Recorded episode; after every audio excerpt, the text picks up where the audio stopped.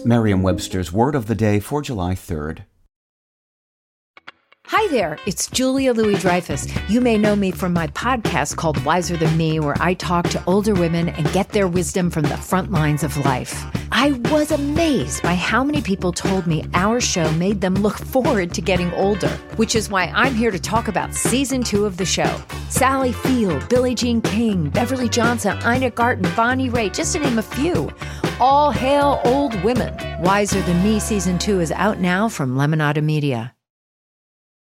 Today's word is embezzle, spelled E M B E Z Z L E. Embezzle is a verb. To embezzle is to steal something, usually money, that you have been entrusted with. Here's the word used in a sentence from the San Diego Union Tribune by Diane Bell.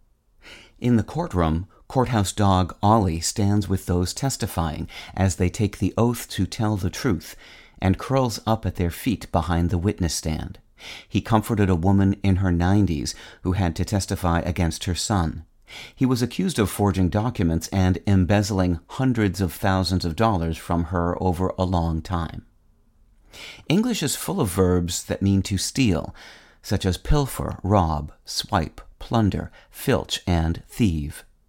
But when it comes to stealing property, and in this context, money is a kind of property, that has been entrusted to you embezzle wins the prize. The word most often refers to theft of company or government funds that one has charge of, and embezzlement is therefore a hallmark of white collar crime. That is, crime committed by so called white collar workers.